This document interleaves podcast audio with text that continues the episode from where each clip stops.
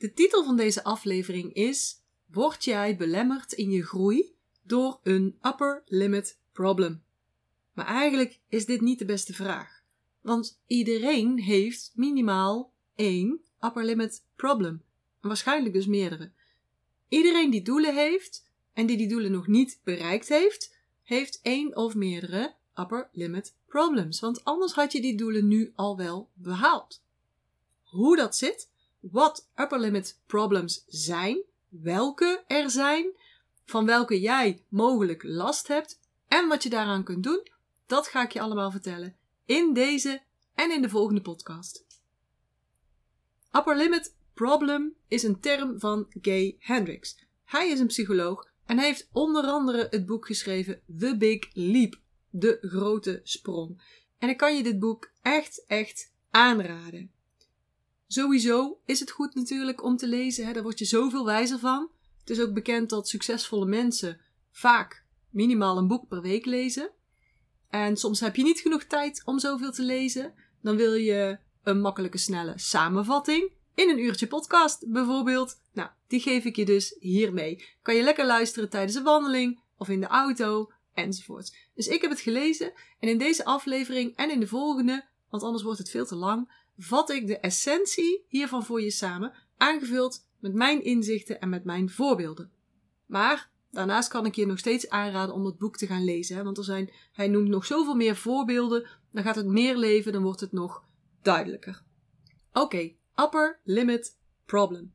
Herken jij dat er van alles op je lijstje staat, dat je weet hoe belangrijk bepaalde dingen zijn om te doen, dingen die je echt vooruit gaan helpen in je business of in je job, en dat je dan toch niet datgene doet wat nu het belangrijkste is.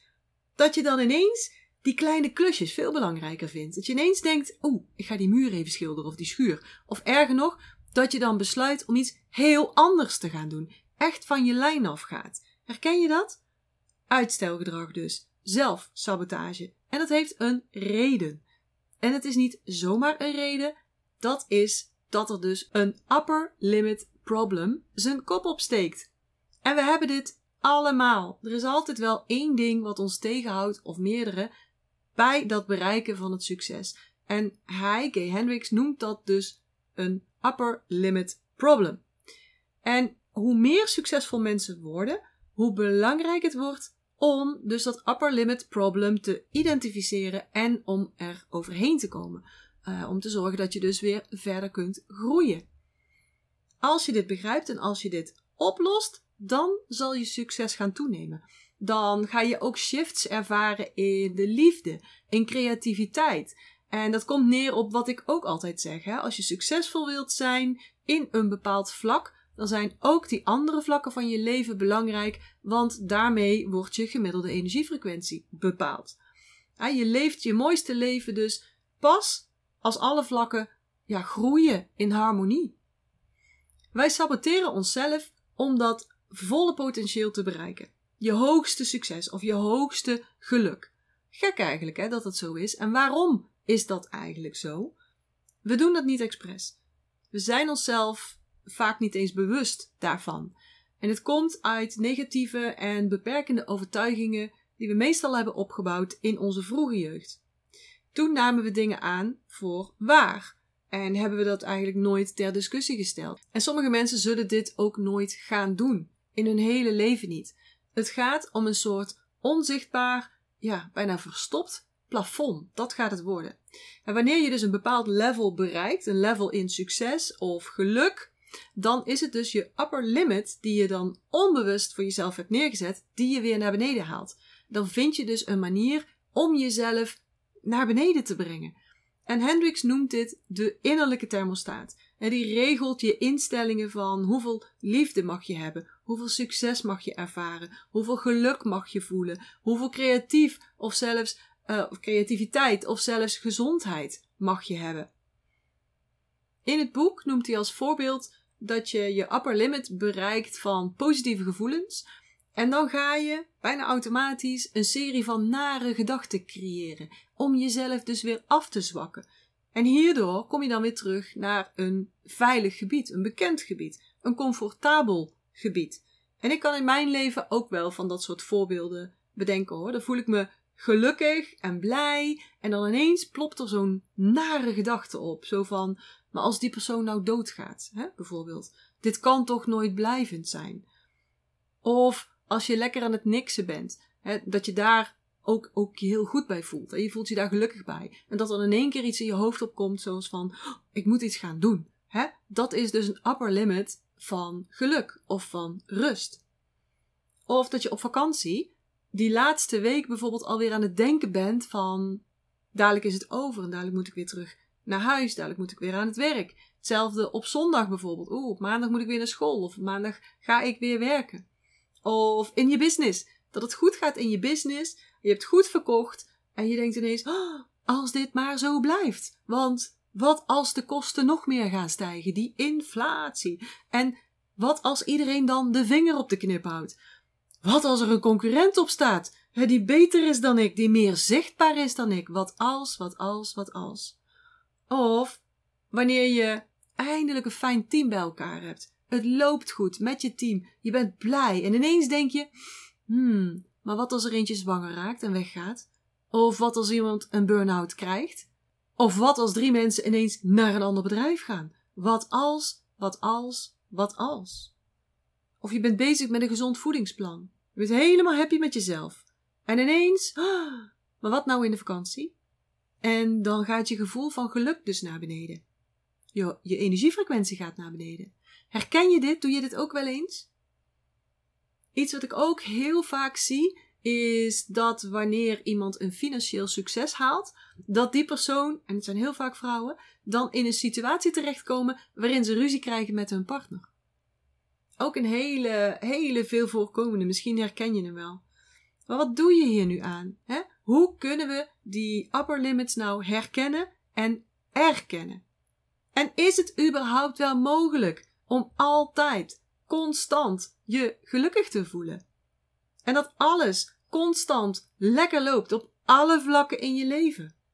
Voel eens wat dat doet met jou, terwijl ik dat nu zeg. Zou je dat eigenlijk wel willen? Sta je jezelf dat wel toe?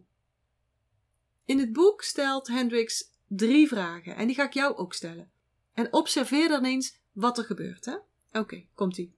Wat gebeurt er als ik aan jou vraag: ben jij bereid om de hoeveelheid tijd dat je je goed voelt van binnen elke dag te vergroten? Ben je bereid om de hoeveelheid tijd dat je je goed voelt van binnen elke dag te vergroten? Wat is jouw reactie dan? Ik denk van wel, hè? zou je wel willen. Ben je bereid om daar ook iets mee te doen of aan te werken? Oké, volgende vraag.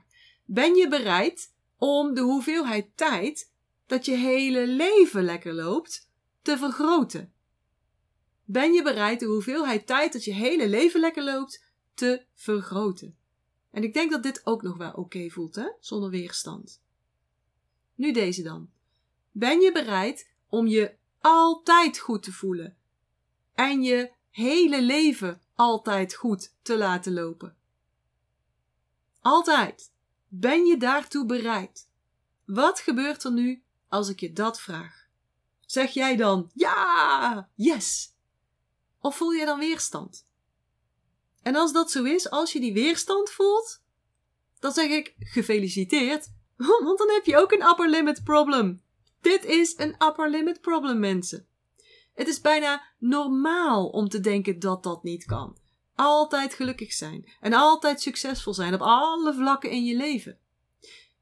En dat wordt ook aangestuurd. Hè? Vooral de mensen die dat juist niet zijn, die zullen je daarvan willen overtuigen. Let maar eens op. Let maar eens op wie wat tegen jou zegt. En op welke manier ze hun eigen angsten op jou projecteren. Maar volgens mij en volgens Gay Hendricks is dit wel degelijk mogelijk. Hij schrijft dat je die gedachten gewoon eigenlijk opzij moet zetten, als je die hebt. Er gewoon geen aandacht meer aan moet geven. Parkeren dus, want het is een waste of time om te piekeren over of dit nou wel of niet kan. dus de vraag kan dit wel, kan dit niet? Zet die maar van je af. Het is een waste of time en er zit iets in. Sterker nog, dat is energiewet technisch ook helemaal niet slim. Want dit is de verkeerde kant op manifesteren, de verkeerde kant op wensen. En daar waar je aan denkt, daar waar je aandacht naartoe gaat, dat groeit. Energy flows where attention goes. En hij weet zeker dat het kan. Ik weet ook zeker dat het kan. Hij ziet het keer op keer weer bij mensen. Dat beschrijft hij ook in zijn boek. En ik ervaar dat ook zo. De enige logische vraag om jezelf te stellen, of de enige nuttige vraag om jezelf te stellen, is dus eigenlijk of jij het jezelf wel gunt. Dus of jij het mogelijk laat zijn voor jezelf. En dat is een grote sprong. Dat is the big leap. Je moet dus die tetterende babbelbox in je hoofd gaan leren negeren. Ook dat wat je ego zegt. En dat is best lastig, hè? Want dat is allemaal al heel je leven bij je. En dat heeft je tot nu toe aardig aangestuurd.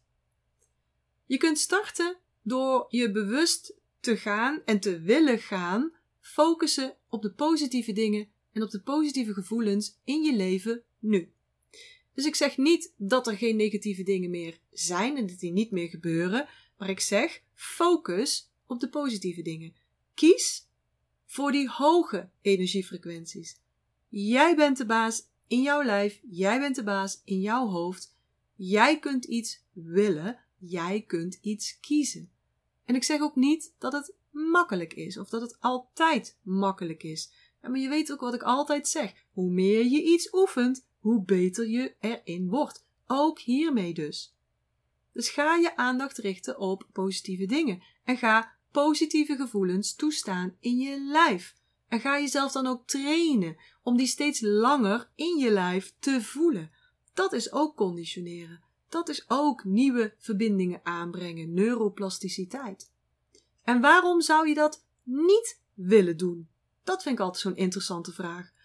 Van waar al die wrijving? Waarom zou je dat niet willen doen? Waarom zou je het niet willen riskeren dat het goed met je gaat? Hallo! Upper limit problem. Waarom zou je niet de gok willen wagen dat het altijd op alle vlakken goed met je gaat? Dat je altijd gelukkig bent, altijd succesvol. Waarom zou je de gok niet willen wagen dat dat gebeurt? Hello, upper limit problem. En luister maar verder, want dan wordt het je allemaal duidelijk. Waarom dat dat is. En dit is allemaal te leren. Ik kan je dat leren. En dankbaarheidsoefeningen bijvoorbeeld zijn hier ook perfect voor. Ik bedenk iedere avond vijf dingen waar ik dankbaar voor ben. En eigenlijk doe ik dat door de dag heen ook. Ik ben natuurlijk Practice What You Preach daar zoveel mee bezig. In het boek noemt Gay Hendricks een mooi voorbeeld over geld. Dus in plaats van wachten om jezelf goed te voelen totdat je genoeg geld hebt, neem dan nu eens even de tijd om het geld wat je nu al hebt echt te waarderen. Kijk eens rond om je heen wat je er allemaal al mee gekocht hebt, of welke ervaringen je erdoor opgedaan hebt. En bedenk dan eens en voel dat ook in je lichaam, die dankbaarheid.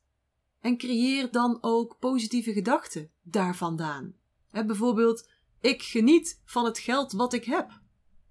Ik geniet van alles wat ik met mijn geld heb kunnen doen.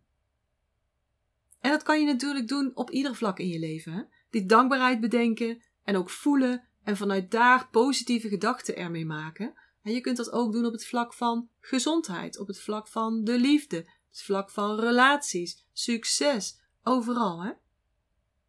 Oké. In het boek noemt Gay Hendricks ook de vier zones. Je hebt namelijk de zone van onbekwaamheid, de zone van bekwaamheid, de zone van excellentie en de zone van genialiteit the genius zone. Nou, die zone van onbekwaamheid, dat is het gebied waarin uh, alles zit waar je niet goed in bent. En, en alles wat je ook niet leuk vindt. Waar je geen bubbels van krijgt. In mijn geval is dit bijvoorbeeld uh, breien. Breien kan ik echt niet. Vind ik ook totaal niet leuk. Nou, de beste manier om hiermee om te gaan is om je compleet vrij te maken van die dingen. Dus delegeren, vermijden, uitbesteden. In mijn geval, persoonlijk, um, mag ik toegeven, is het lastig. Ik ben, ik, ik ben overal goed in. Ik vind dat ik overal goed in ben. Dus het is heel lastig. Ik vind het heel lastig om uit te besteden. Um, maar misschien kan jij bijvoorbeeld je website niet zelf veranderen. Hè? Misschien heb je een bedrijf, heb je een website. En vind je dit ook totaal niet leuk. Nou, besteed dat dan uit.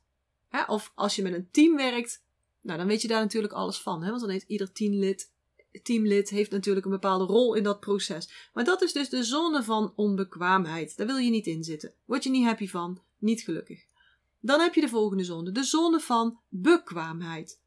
Daarin zit alles wat jij wel kunt doen, maar waar anderen eigenlijk net zo goed in zijn, of wat anderen net zo goed kunnen doen. Waarschijnlijk krijg je van die activiteiten ook niet geen bubbels of niet veel bubbels. Er gaat wel veel tijd in zitten en er gaat wel veel energie in dit soort activiteiten zitten.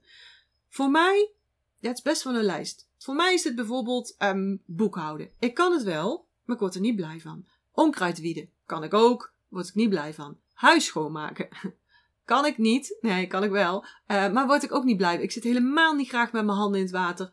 Tenzij ik onder de douche sta, of in bad of zo, of in de sauna ben. Maar verder vind ik het helemaal niks. Uh, mijn kleding vermaken. Laat ik ook iemand anders doen. Ik heb ook bijvoorbeeld een business assistent. Hè, die dus van alles voor mij doet in mijn business. Ik vind het ook niet leuk om klusjes te moeten doen voor mijn moeder. Mijn moeder is 75. Die woont alleen sinds mijn vader overleden is. En die heeft natuurlijk altijd van allerlei klusjes. Vind ik helemaal niet leuk om te doen. Ik kan het wel, maar ik vind het niet leuk. mijn vader is een paar jaar geleden overleden. Mm, maar de twee jaar daarvoor hadden we heel veel zorgen met hem. Uh, financiële zorgen, maar ook heel veel gezondheidszorgen. En ik heb daar heel veel zorg in verleend. Zakelijke zorg, dus ik heb alle bedrijven op me genomen, samen met mijn zus, samen met de familie. Mm, ik heb mantelzorg, ook weer samen natuurlijk. Maar toch, ik heb er wel tijd in gestoken zelf. Mantelzorg verricht heel de tijd heen en weer naar het ziekenhuis, naar um, de revalidatie, met mijn moeder enzovoorts. En ik moet zeggen, ik heb daar geen fijne herinneringen aan. Ik voel me soort van gesplitst. Ik ben dochter, maar die herinneringen heb ik niet echt. Ik ben wel zakelijk woordvoerder, die herinneringen heb ik wel. Ik ben ook klusjesman, die herinneringen heb ik ook. Ik ben ook chauffeur, heb ik ook herinneringen aan. Ik moet mijn werk verzetten, heb ik ook herinneringen aan. En deze keer, of ja, deze keer, met mijn moeder nu, wil ik dat niet. Ik wil niet die herinnering van zorg um, overhouden. Als ik later terugdenk aan mijn moeder, hè, dan wil ik andere herinneringen hebben. Dan wil ik fijne herinneringen. Dus wat ik nu doe, en hè, met Miranda. Jullie kennen waarschijnlijk mijn zus ook, hè, samen. En ook met mijn jongste zus, die, die, die woont verder weg, dus iets minder bij betrokken.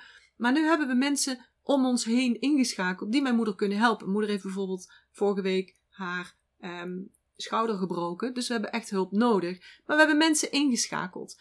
En soms vind ik het super lastig, hè? zoals nu met die gebroken schouder, voel ik me schuldig dat ik het niet doe. Want ik kan het wel. Het is mijn zone van bekwaamheid. Ik kan het wel.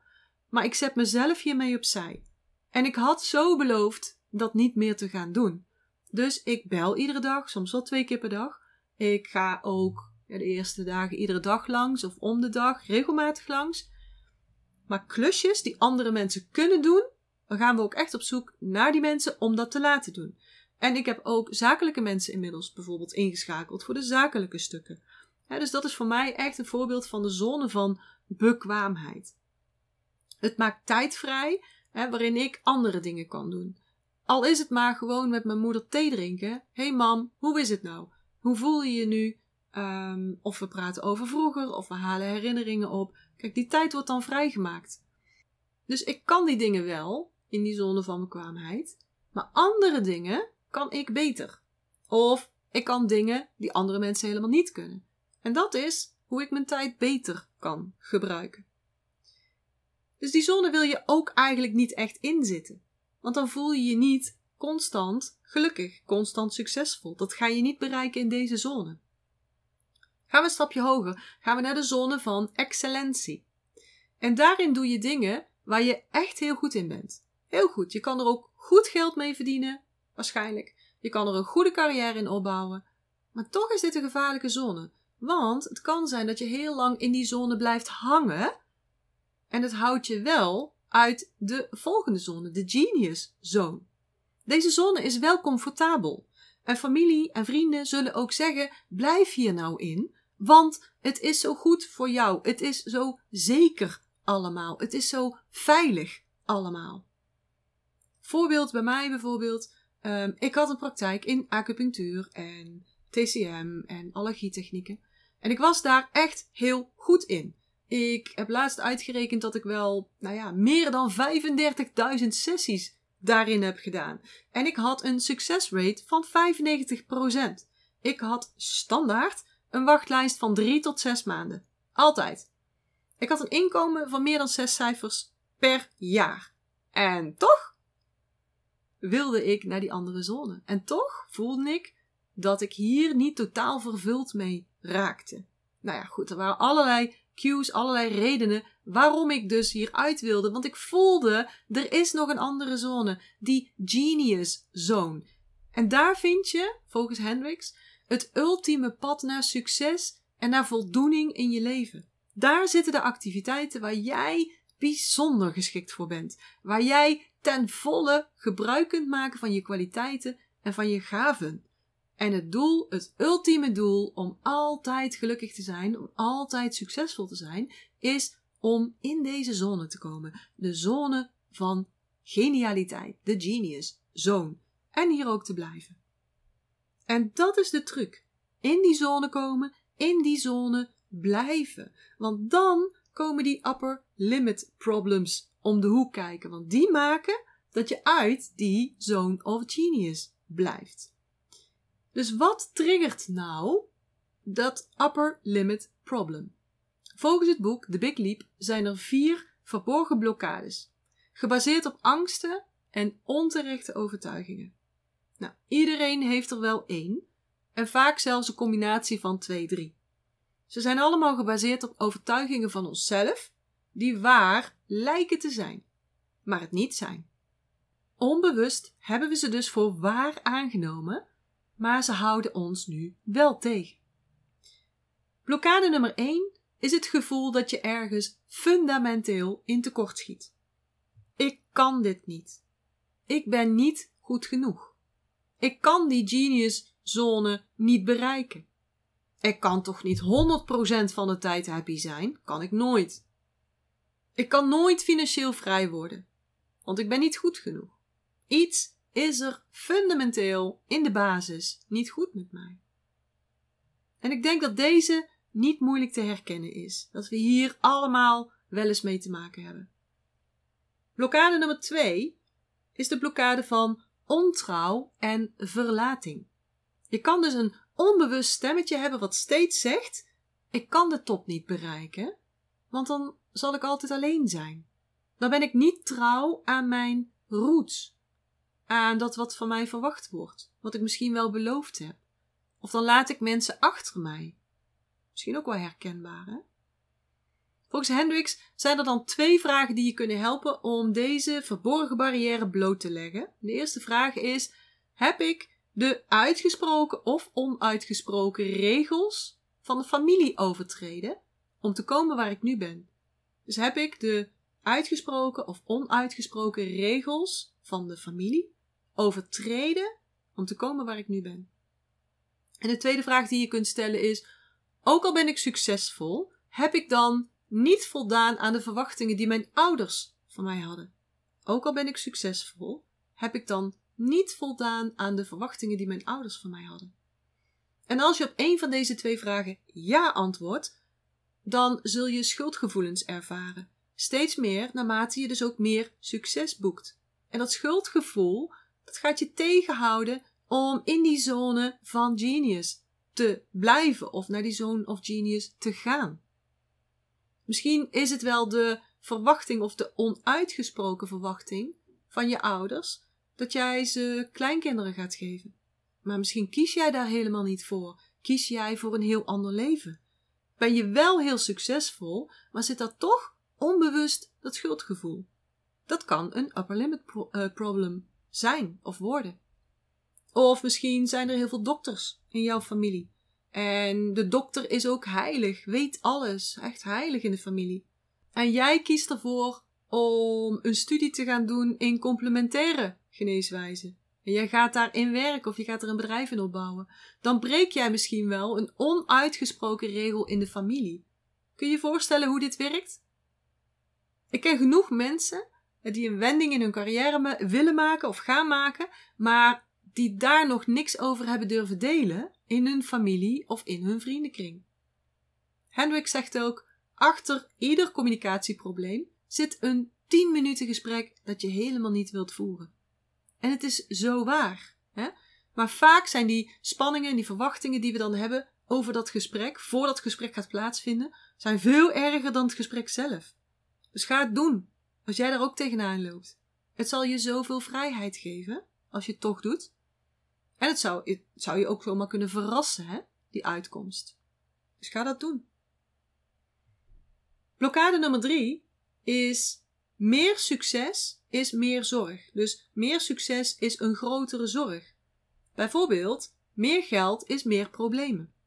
Jouw upper limit mantra zou kunnen, zou kunnen zijn bijvoorbeeld: Ik kan niet mijn hoogste potentieel bereiken, want dan zou ik een nog grotere last zijn dan ik nu al ben. En vaak komt dit ook weer uit iets wat je opgebouwd hebt aan overtuigingen uit het verleden, in het verleden. Hoe succesvoller je wordt, hoe groter je wordt, hoe meer zichtbaar je wordt, hoe meer aanwezig. Stel dat jij in je jeugd al voelde dat je te veel was. er werd bijvoorbeeld tegen jou gezegd: je praat te veel, of je kost te veel geld. Als jij het huis uitgaat, dan gaat alles zoveel makkelijker worden voor ons. Dan kan dit nu extra groot worden, want jij bent groter. Jij bent meer aanwezig. Jij bent meer zichtbaar. Voel je waar deze eh, blokkade vandaan kan komen? Oké, dan hebben we nog blokkade nummer 4. En dat is de misdaad van het outshinen. Een mantra hier zou kunnen zijn: Ik mag mijn succes niet uitbreiden. Ik mag niet groter worden. Want als ik dat zou doen, zou ik mijn echtgenoot, mijn broer of mijn vriendin of wie dan ook overtreffen en hen een slecht gevoel geven. En misschien heb je wel naar aflevering 22 geluisterd. Dat is een heel persoonlijke aflevering. En daar deel ik hoe ik daar zelf mee omga. En dat ik daar dus zelf ook last van heb. Ik heb echt last van die blokkade nummer 4. Dat is iets waarin ik mezelf echt tegen kan houden. Een voorbeeld kan zijn dat jij jezelf gaat blokkeren en dus gaat saboteren wanneer je heel veel succes behaalt terwijl je broer net failliet is gegaan met zijn bedrijf. Of wanneer jij promotie kunt maken terwijl je vriendin net ontslagen is. Of wanneer jij die mooie Mercedes kunt kopen terwijl je weet dat je vader die ook zou willen kopen, maar niet kan betalen. Wanneer bij jou alles makkelijk lijkt te gaan en bij anderen niet. Dat het bij anderen zo zwaar is. Oh boy, dat kan echt een super grote belemmering zijn. Eentje die ik heel veel terugzie bij met name succesvolle vrouwen. De misdaad van het outshinen. Oké, dat zijn dus de vier blokkades. De upper limit problems. En nogmaals, lees het boek en dan krijg je nog veel meer voorbeelden en dan gaat dit nog veel meer leven bij jou. Maar als je dit nu hoort, hè, waar resoneer jij dan mee? Hè? Wat is jouw nummer 1 blokkade? Wat is jouw nummer 1 verborgen barrière? Denk daar eens over na. Maak dat eens jouw vraag van de week. Ga erop kouwen. Ga dat proberen te ontdekken. En vooral deel dit met mij. Ik nodig je uit om het antwoord met mij te delen. Mail mij. DM mij. ga erover met mij in gesprek. Vind ik super interessant om daar een gesprek met je over te hebben. dus wat is jouw grootste blokkade? En het boek gaat hier nog veel verder in. En daar ga ik je alles over vertellen in de volgende aflevering. Dan ga ik met je delen hoe herken je nou die upper limit problems? En hoe vind je nou jouw zone of genius? En belangrijk, hoe blijf je nou in die zone of genius? Tegen die upper limits in. Dus ik hoop dat je er de volgende week weer bij bent, dat je weer luistert. En als je dat nog niet hebt gedaan, abonneer je dan op dit kanaal. Schrijf je daarvoor in, dan krijg je dus een seintje wanneer de volgende aflevering live is. En als je denkt, Janine, ik wil hiermee aan de slag. Maar ik kan dit niet alleen. Ik wil ook leren hoe ik die upper limit problems kan herkennen en er iets mee kan gaan doen. Want ik kan je daarin helpen. Met mijn Master Your Energy programma. Als jij het interessant vindt, stuur me dan een bericht. DM mij of mail mij, want dan gaan we in gesprek. En dan gaan we kijken wat ik voor jou kan doen. Wat jouw wensen zijn, waar je naartoe wilt, waar je tegenaan loopt, enzovoorts. Dus doe dat, stuur mij een berichtje. Goed, voor nu wens ik je een hele, hele fijne dag. Ik hoop dat die gevuld is met veel energie en bubbels. En ik zeg houdoe, oftewel zorg goed voor jezelf, dat betekent dat. En tot de volgende keer.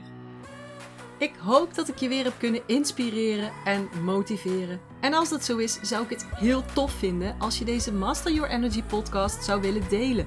Bijvoorbeeld door een screenshot te maken en die te delen op social media. Waar je me ook heel erg blij mee maakt, is een waardering en een review. Bijvoorbeeld in iTunes, Apple Podcasts of in Google. En uh, hoe meer sterren, hoe meer bubbels. Oh, en abonneer je dan ook meteen even op dit kanaal of ga me volgen op Spotify. Dan mis je nooit meer een aflevering.